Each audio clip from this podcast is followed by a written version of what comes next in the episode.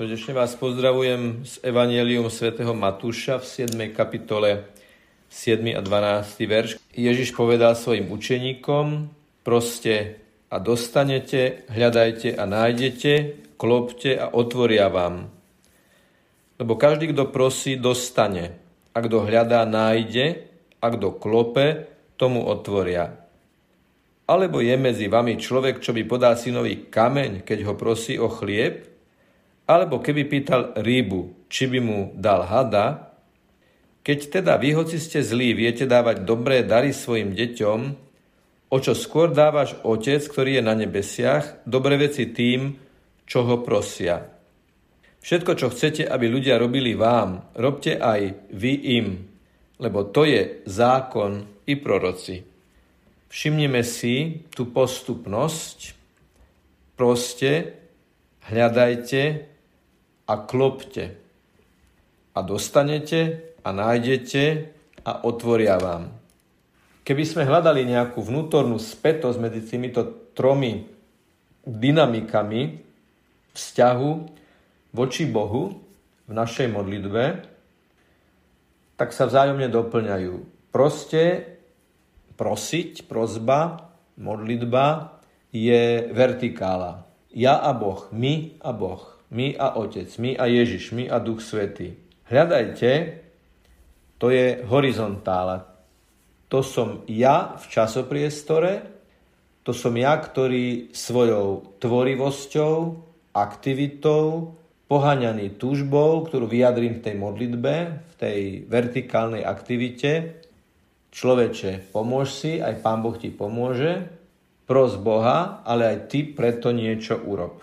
Hľadajte je ten vlastný vklad do riešenia problému, za ktorý sa modlím, alebo získanie dobrodenia, za ktoré sa modlím. Prosiť a nehľadať je rovnako nedostatočné ako hľadať a neprosiť. Prozba podmenuje hľadanie, hľadanie podmenuje prozbu. Vertikála podmenuje horizontálu a horizontála podmenuje vertikálu. Niekedy sa hovorí o logike kríža, že to horizontálne rameno nemôže byť bez toho vertikálneho, o neho sa opiera. Ale súčasne to vertikálne rameno potrebuje to horizontálne rameno, aby vznikol kríž, ktorý je znakom spásy. V tomto zmysle slova ono klopte je akýmsi ovocím prozby a hľadania. Prosím Boha, aby mi pomohol, aby mi dal svetlo, silu, inšpiráciu, hľadám, keď ja sám sa snažím to, o čo prosím, tiež dosiahnuť. Samozrejme stále mysliac na Boha. Tie veci sa prelínajú, jedna preniká cez druhu. No a takým prienikom, alebo ak chceme priesečníkom toho prosenia a hľadania je klopanie, pretože to je to nájdenie tých pravých dverí. Keď už vieme, na ktoré dvere máme zaklopať, tak sme správne hľadali, sme sa modlili my sme našimi nohami vykročili, ale duch nás viedol, kam máme zaklopať na tie správne dvere. To klopte evokuje teda dvere, ktoré sú aj biblickým symbolom. Napríklad e, obraz ucha ihly je symbolom tých úzkých dverí, cez ktoré máme vchádzať a boháč ťažko môže prejsť do kráľovstva nebeského. Skôr prejde ťava uchom ihly ako človek, ktorý má egom stučnené srdce do nebeského kráľovstva. Sám Ježiš hovorí o sebe, ja som dvere, alebo ja som brána. A na túto bránu klopte.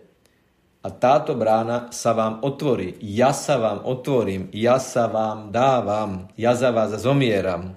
Najúžasnejší obraz sa prisudzuje víťaznému baránkovi v zjavení svätého Jána, Hľa, stojím pri dverách a klopem, kto počúvne môj hlas a otvorí dvere, k tomu vojdem a budem s ním večerať a on so mnou. V istom zmysle slova, keď my klopeme na tie správne dvere, približíme sa k ním, zistíme, že kto si ešte pred nami klope na tie naše dvere, na dvere nášho srdca. Ježiš, ktorý chce vstúpiť až do takej intimity, že chce s nami stolovať. A doslova hovorí, ty budeš večerať so mnou a ja budem večerať s tebou. Bude to naozaj hlboké, osobné stretnutie v hlbokom dialógu srdc. Preto je tam zdánlivá duplicita v tej ďalšej vete. Lebo poviete, proste a dostanete, hľadajte a nájdete, klopte a otvoria vám. Nasleduje, lebo každý, kto prosí, dostane, kto hľadá, nájde, kto klope, tomu otvoria. Prečo tam musí byť ešte raz táto veta? Zdá sa, že je to v biblickom štýle opakovanie je naliehanie a tu je to naliehanie v podobe zosobnenia. Teda kto prosí, dostane. Kto hľadá, nájde. Kto klope, tomu otvoria. Ty klopeš, ty hľadáš, ty prosíš. Ako keby tam bolo to zosobnené naliehanie. Aj ty klop, aj ty pros, aj ty hľadaj. Potom Ježiš volí taký veľmi rodinný obraz. Stále sme v tej intimite za tými dverami toho rodinného prostredia. Domov, to sú otvorené dvere, dokonca keď chceme niekomu povedať, že je u nás vždy vítaný, tak u nás má vždy dvere otvorené, to je aj požičané vlastne z biblických obrazov. Alebo je medzi vami človek, čo by podal synovi kameň, keď ho prosí o chlieb? Alebo keby pýtal rybu, či by mu dal hada? Je tu ten obraz dobrotivého otca. Ježiš používa obraz ľudských vzťahov, že ak ťa dieťa o niečo prosí, dáš mu to najlepšie, čo vládzeš. O čo viac nebeský otec, ktorý je nekonečne dokonale svetý, dá ti rybu, dá ti chlieb, prečo by ti dal kameň a prečo by ti dal hada. Za kameňom, hadom, rybou a chlebom samozrejme cítime Ježiša ako tohto otca. Pretože je to Ježiš, ktorý dáva chlieb, dokonca ho rozmnožuje raz trojtisícovému, raz päťtisícovému zástupu. Ale ten kameň a ten had je aj možno tichým obvinením. Chceli ste ma kameňovať, dokonca moji rodáci v Nazareste ste chceli do mňa hádzať kamene a posluchli ste hada, satana, keď som ja vám chcel ukázať svoju moc. Možno, že kde si pozadí je aj takáto tichá výčitka.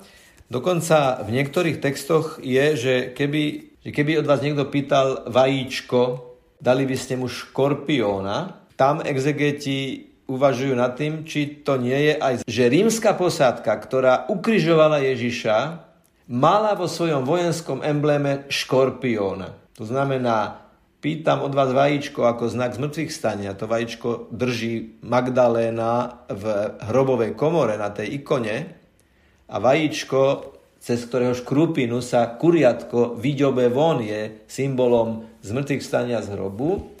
Keď ja vám núkam vajíčko, vy na mňa pošlete škorpióna v podobe tej vojenskej posádky.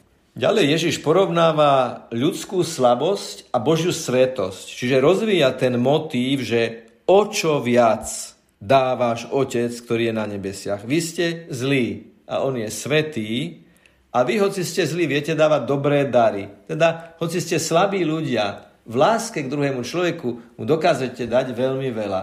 O čo viac? Nebeský Otec.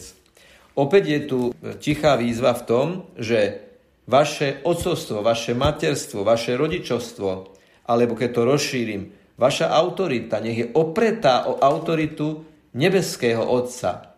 Nech je opretá o autoritu Božiu a potom aj vy budete vedieť byť autoritou voči druhému. Byť autoritou a mať autoritu je rozdiel, lebo byť autoritou znamená, že je ňou niekto bytostne. Mať autoritu je mať ju z funkcie. Máš funkciu, máš autoritu, ktorá sa ti s funkciou prideluje.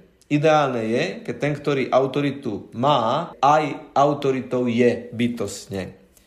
Čiže je tu výzva vašu autoritu, ktorú uplatňujete vo vašom prostredí voči vašim deťom, vnúčatám, žiakom, študentom a tak ďalej, oprite ju autoritu nebeského Otca a budete vedieť dávať ešte väčšie dary, lebo už nebudete zlí, už budete dobrí. Dobrí ako chlieb, ktorý vám ponúka Ježiš Kristus. No a posledná veta je úplnou pointou celého. Je to o tom dávaní toho dobrého, o tom vychádzaní zo seba, o otváraní dverí, lebo to proste a dostanete, hľadajte a nájdete, klopte a otvoria vám má ešte aj tú inverznú podobu. Ak vás prosia, dajte Ak vás hľadajú, neutekajte, ak k vám klopú, tak otvorte. Našli by sme opäť v celom Svetom písme, v celom Evanieliu napríklad obraz o človeku, ktorý už bol v posteli a prišiel za ním priateľ, že prišiel za ním pocesný a pýta si chlieb. A on mu na to naliehanie otvorí. To je to klopanie. To sú tí v dobrom zmysle slova násilníci, ktorí sa zmocňujú nebeského kráľovstva. Ale to úplnou pointou je tá empatia, ktorá sa premieta do postoja. To znamená, ak ja urobím niekomu niečo dobré, tak zlaté pravidlo mi hovorí, veď ty mu robíš dobre, lebo vieš, že tebe by to padlo dobre. Alebo v negatívnom vydaní, ak niekomu robíš niečo zlé, a aj keby si bol ateista, aj keby si nepoznal evanielium, aj keby si nepoznal ani starý, ani nový zákon, ani nejaký iný zákon, to môžeš vedieť, že tebe by nepadlo dobre to, ba že by ťa to bolelo, zranilo, trápilo, čo robíš tomu druhému. Nerob druhému to, čo nechceš, aby robili tebe. A teraz pozitívna verzia, ktorá je v tomto evanieliu, rob druhému to, čo chceš, aby robili tebe. Lebo to je zákon i proroci. Takže ak vás prosia, vy viete, keby ste prosili, ako by ste boli radi, keby ste dostali. Tak ak vás prosia, dajte. Ak vy hľadáte, ako veľmi sa tešíte, keď nájdete, tak keď vás hľadajú, tak sa nechajte nájsť.